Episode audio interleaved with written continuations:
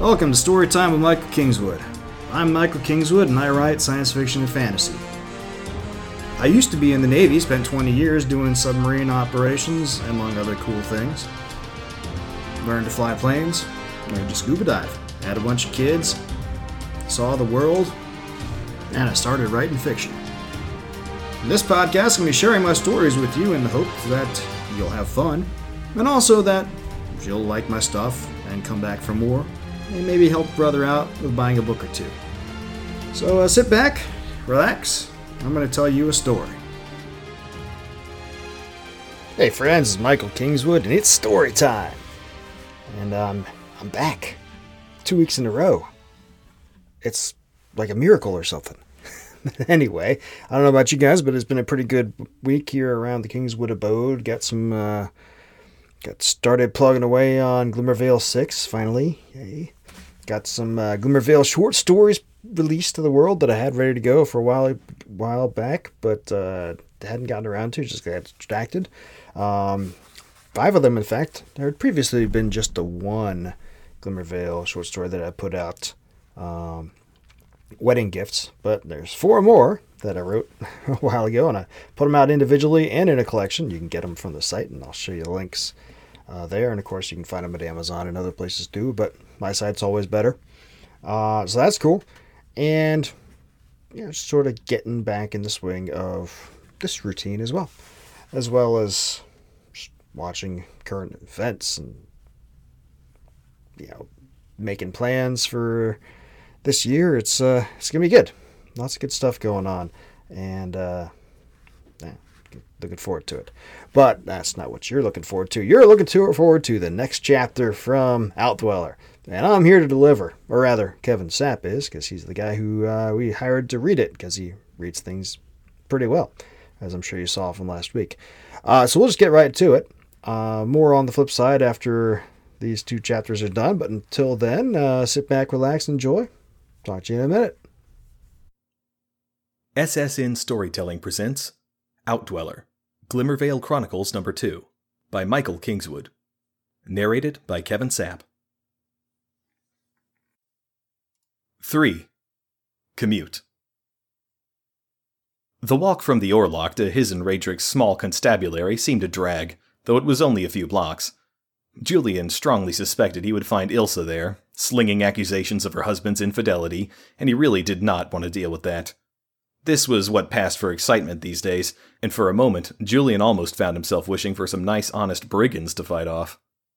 He shoved that thought away, a half remembered twinge of pain from his left thigh almost causing him to limp for a pace or two. They had been damn lucky beating Eisenhoff's group of bandits. The fight could have easily gone the other way. And even though the town emerged victorious, several good men had paid with their lives, and many people's livelihoods had been harmed. Some were only now beginning to recover from the episode months later. So, no, the drudgery of playing Wedding Savior was much preferable to the alternative. Julian emerged onto Main Street and smirked as his boots went from kicking up dust to clumping along on the well laid flagstones of Lyttelton's only paved street. Why they had not bothered with the other streets was beyond him, and Radrick had never been able to properly explain it nor had anyone else in town, for that matter. He turned right and strolled another block, nodding to a pair of men who were just starting up the day's business as they opened their leatherworking shop. A moment later, he paused as a gaggle of children burst out from another building. The group was ushered along by a pair of nearly identical older ladies, their gray hair done up in matching buns, and their dresses matched to complement each other's colors. That was on purpose, Julian was certain. The group of youngsters giggled their way past him, and the lady in the rear nodded her head politely to him. Constable? Julian grinned and made a little bow. Good morning, Beverly, he said brightly, earning a flash of a smile from her before she swept past. Julian watched the procession maneuver down the street, then turn left toward the docks. Must be a lesson about the lake or how boats work. Damn shame, that, a gruff voice said. Julian turned toward the speaker, a short but powerfully built man in his early middle years. Gray flecked the black hair on his head, and he had a puckered scar over his left eyebrow. He wore a simple white shirt and brown pants, and carried a heavy leather apron slung over one shoulder that smelled of wood smoke and metal. A blacksmith, evidently. Julian did not know him. What is? The smith nodded toward Beverly just before she disappeared around the corner. Keep forgetting you're new around here. Them two were the loveliest lasses in town once, he grunted. Never married, though. Said they never wanted to. Just lived together and taught the kids, nothing more. Julian frowned. Nothing wrong with teaching. The smith snorted, casting a baleful look Julian's way. Course not. That's not the shame of it. He turned away, shaking his head, and stomped off down the street, continuing back on his way to work. Julian watched him go. The man paused at the cross street the ladies and children turned down. Julian could have sworn he looked down the street with longing in his eyes for a moment, before moving on himself. Julian stopped in front of his destination and paused, contemplating whether he really wanted to go in or not. The building he shared with Radric was small, one story tall and constructed of pale stained wood. A pair of hitching posts flanked the stairs leading up to the front porch, which ran the length of the building. The hitching posts were empty, hardly unusual, considering how few of the townsfolk rode horses as part of their daily routine. Overall, the building had an official look to it that went beyond the simple sign reading Constable above the front door. Maybe it was the iron bars over the windows. Might as well get to it. With a small sigh, Julian strode up the stairs and stepped inside. The front room stretched the length of the building. A pair of desks faced each other on either side of the room, his on the left, Radric's on the right. A shelf with a number of books, city ordinances, the laws of the kingdom, local histories, that sort of thing, stood against the far wall, near the steel barred door that led back to the cell block. A chest high cabinet with a multitude of small drawers containing case files and the like stood on the other side of the cell block door. Behind Radric's desk was a rack of swords, behind Julian's, a rack of bows, and his favorite feature of their office, a small but very well constructed fireplace. Radric was already at work, sitting behind his desk and reviewing some paperwork, when Julian walked in. As always, his friend wore his black hair tied into a short ponytail at the nape of his neck, and was dressed well in a dark blue shirt that was open at the collar. Radric looked up as Julian entered and grinned. You're late. Julian rolled his eyes. Everyone's been saying that today. He stomped over to his desk, unhooked his scabbard from his belt, and leaned it against the wall, then sat down and kicked his feet up. Hear about the fuss over at the Orlock last night? Radric quirked up one eyebrow. In gruesome detail. Julian chuckled. No doubt Lonnie had left no detail out. She was Molly's daughter and worked in the inn as well. She was also Radric's friend, though Julian wondered how long they were going to keep up that charade rather than just come out and admit what everyone in town knew. They were sweet on each other. Disgustingly so. Wonder how long it'll take before she shows up here, Julian quipped, trying to sound amused rather than resigned about the situation. Radric did not respond to Julian's attempt at frivolity. Leaning back in his chair, he ran one finger absently along the edge of his desk for a few seconds, frowning. Finally, he said, From what I hear, it's not like Balin to not return home as planned.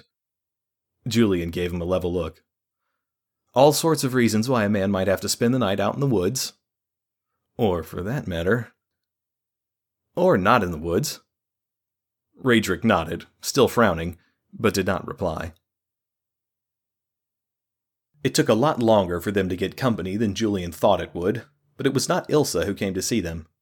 Shortly after noon, the door to their office opened to admit a tall, lean man who was well along in years, but still walked with the posture and vigor of youth, despite the deep canyons lining his face. His hair was fully gray, with only a few wisps of its original black still showing, and hung loosely past his shoulders. He boasted a full beard of similar color that reached nearly to the collar of the leather jacket he wore, in spite of the lingering late summer heat.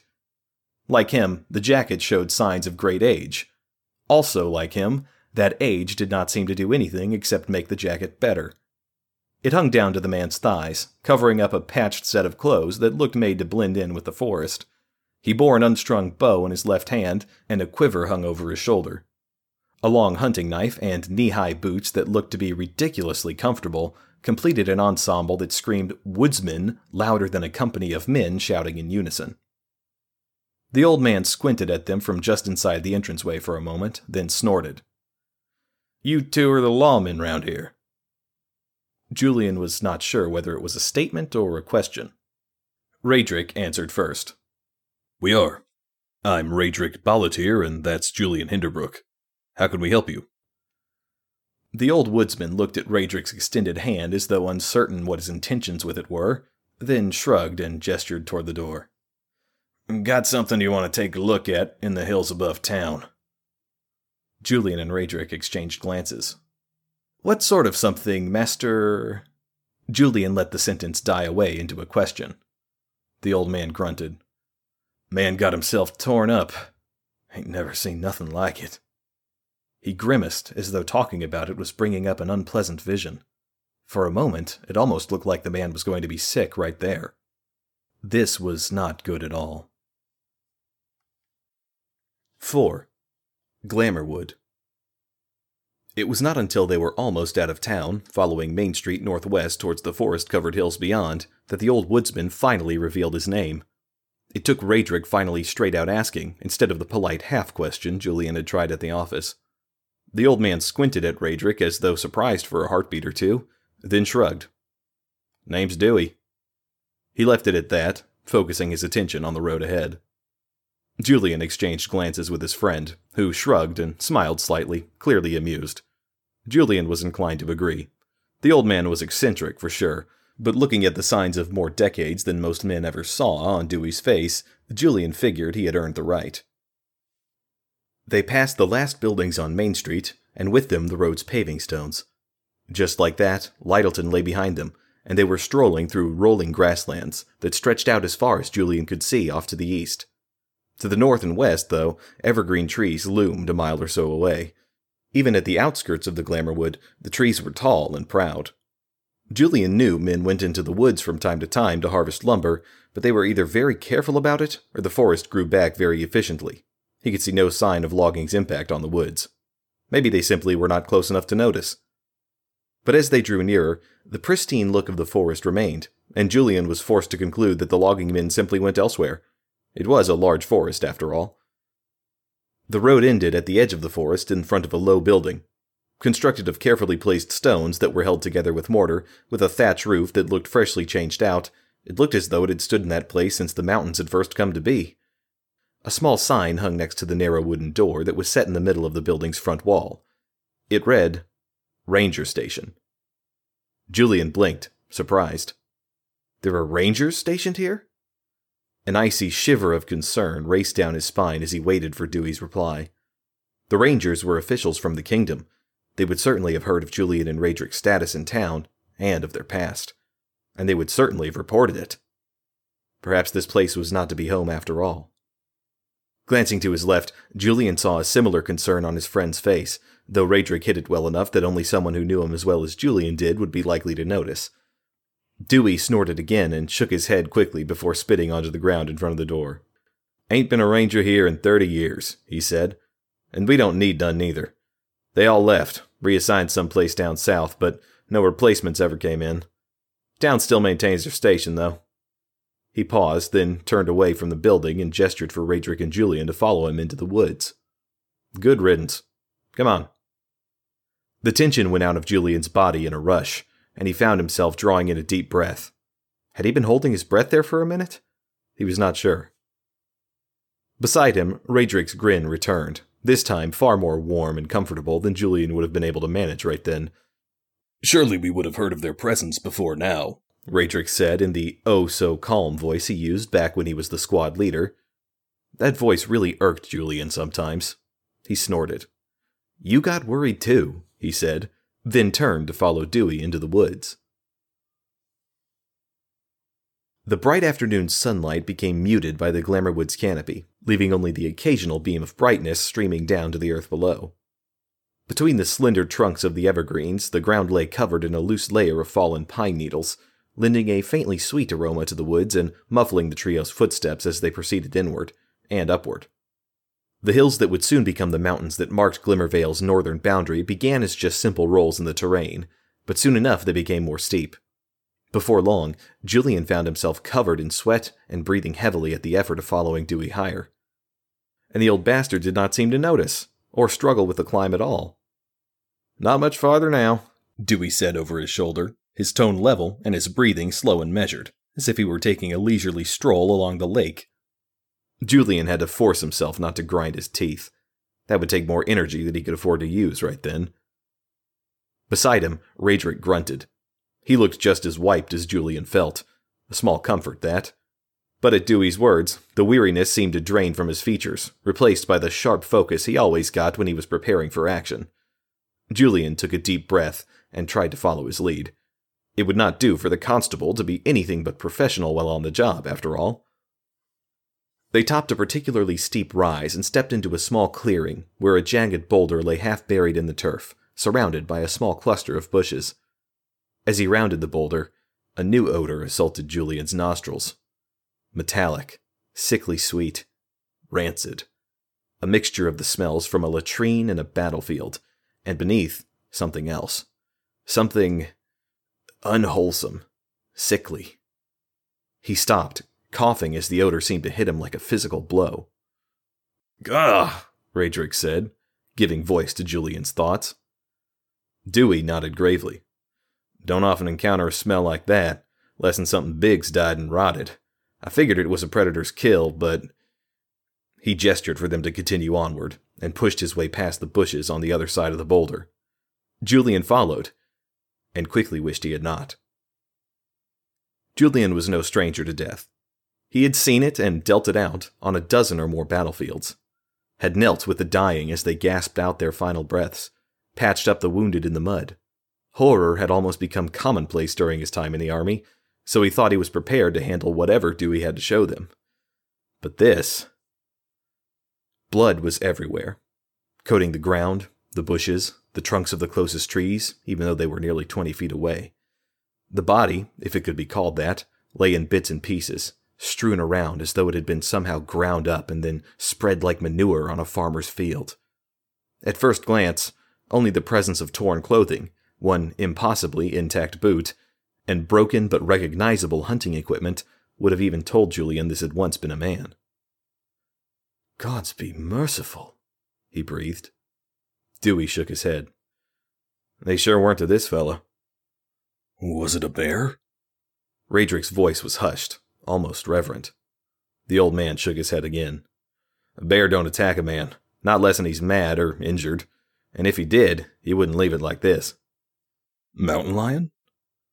Dewey just snorted and shot Radric a look like he was daft. Lions don't leave meat untouched.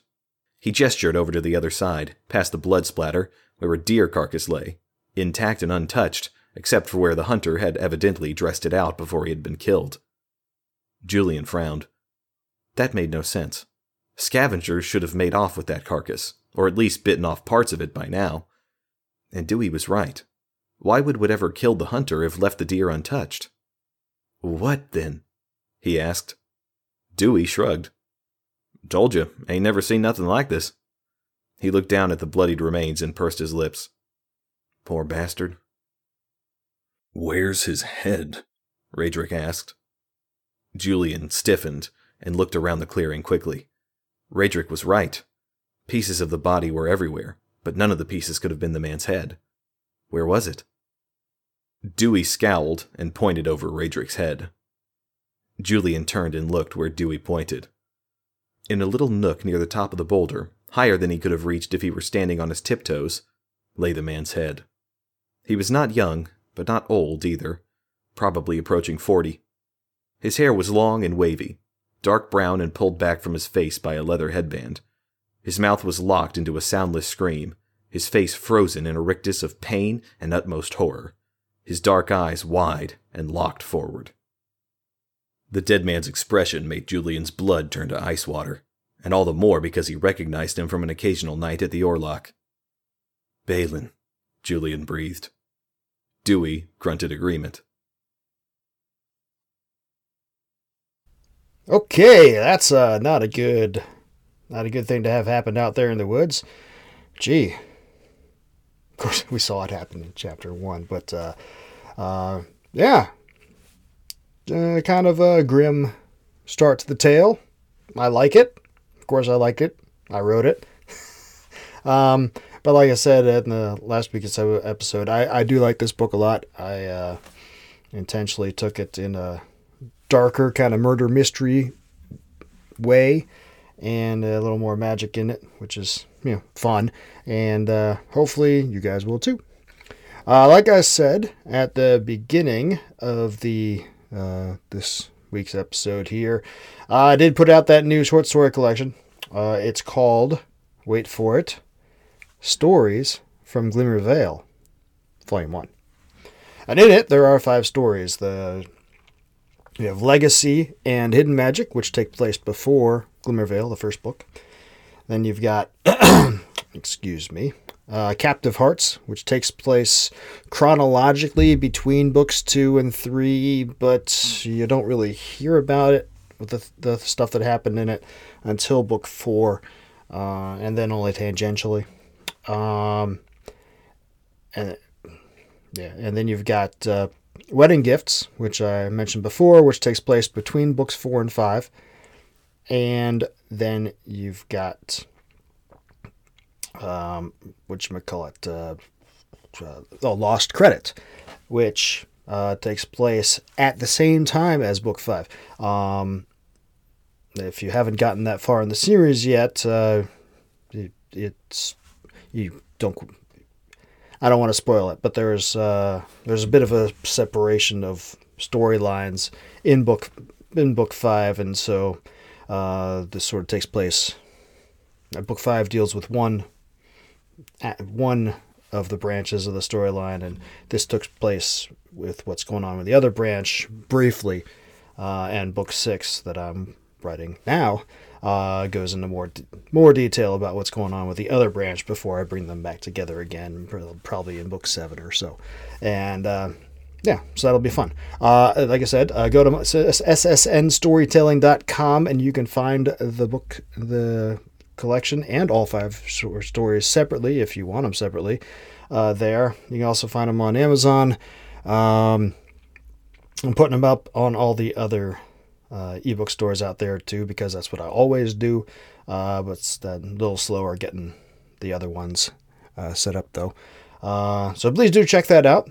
Yeah, help a brother out with some uh, some sales and some moolah. It's always good. Uh, and of course, if you like Outdweller so far, by all means go and pick it up from the same site as well. If you haven't done Glimmervale yet, by all means go and do the first book as well. Um, but if you must uh, just wait for the the uh, the podcast to find out what happened. That's cool too. Next week, same bat time, same bat channel, approximately. Uh, we'll put out the next two chapters. Uh, if you want to, you can still go to the website and uh, throw me a little PayPal tip or uh, become a member of the site. I need to change how I'm doing that. I set up a site man- site membership thing that only had a couple people on it, but I found that the way I set it up made extra work for me that became very annoying. Um, so I kind of told the two people who had become uh, uh, members to, to knock it off while I figured out a new way to do it because uh, it was it was annoying for me to do the extra work, and I felt like I was letting, not keeping up my side as well as I should have. Um, so I'm coming up with a new concept for that membership thing, uh, and that will be less work, uh, less extra work, because uh, I have enough stuff going on. Uh, probably just gonna up being, hey man, if you like it, here's a monthly membership thing, and you get a discount to the SSN storytelling store, or you, you get um, access to stuff early or, or something. Um, right now, I had these tiered membership things, which. Uh, was annoying because yeah, keep track of who's what where and who gets what when and uh, simplicity. like I've been telling, uh, you know, I talked to my mom about uh, various, you know, financial things as she's had some um, stuff she's been going through in the last uh, year or so. She's like, "What do you think I should do?" I was like, "Simplify, simplify, get out of debt." simplify. And uh, so that's my one thing I'm trying to do here too is keep the processes simple. A, so it's I can't screw it up, but also, um, so not adding extra burdens to myself. Anyway, more than you wanted to hear about that. Uh, anyway, like I said, uh, yeah, so go give me a tip if you want to, or just come back next week. Either way, let everybody know what we're doing around here. Uh, spread the word, share, like, subscribe, all the various magic in the various sites, whether it's through the video sites or the podcast feed or whatever. Whatever you want to do to make sure that you get back here next week, do so. And we will come and we will have more fun with greater adventures of Radric and Julian. Okay, that's all I got. Um, yeah, I'll talk to you next time. Until then, don't do anything I wouldn't do. Thanks for listening to Storytime with Michael Kingswood. You can find me online at michaelkingswood.com. I'm also on Facebook and Twitter.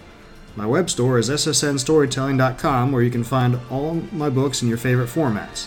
Purchasing through the web store nets me the most profit, but if you prefer, I'm also on Amazon, Barnes & Noble, Kobo, and all the other usual e-tailers. If you want to learn about new releases, sign up for my mailing list through the contact form at my website. I guarantee not to spam you, only send an email when I have some news to share. Storytime with Michael Kingswood is copyright of Michael Kingswood. Intro and outro music copyright Gene Paul Zogby, licensed through stockmusic.net. All rights reserved.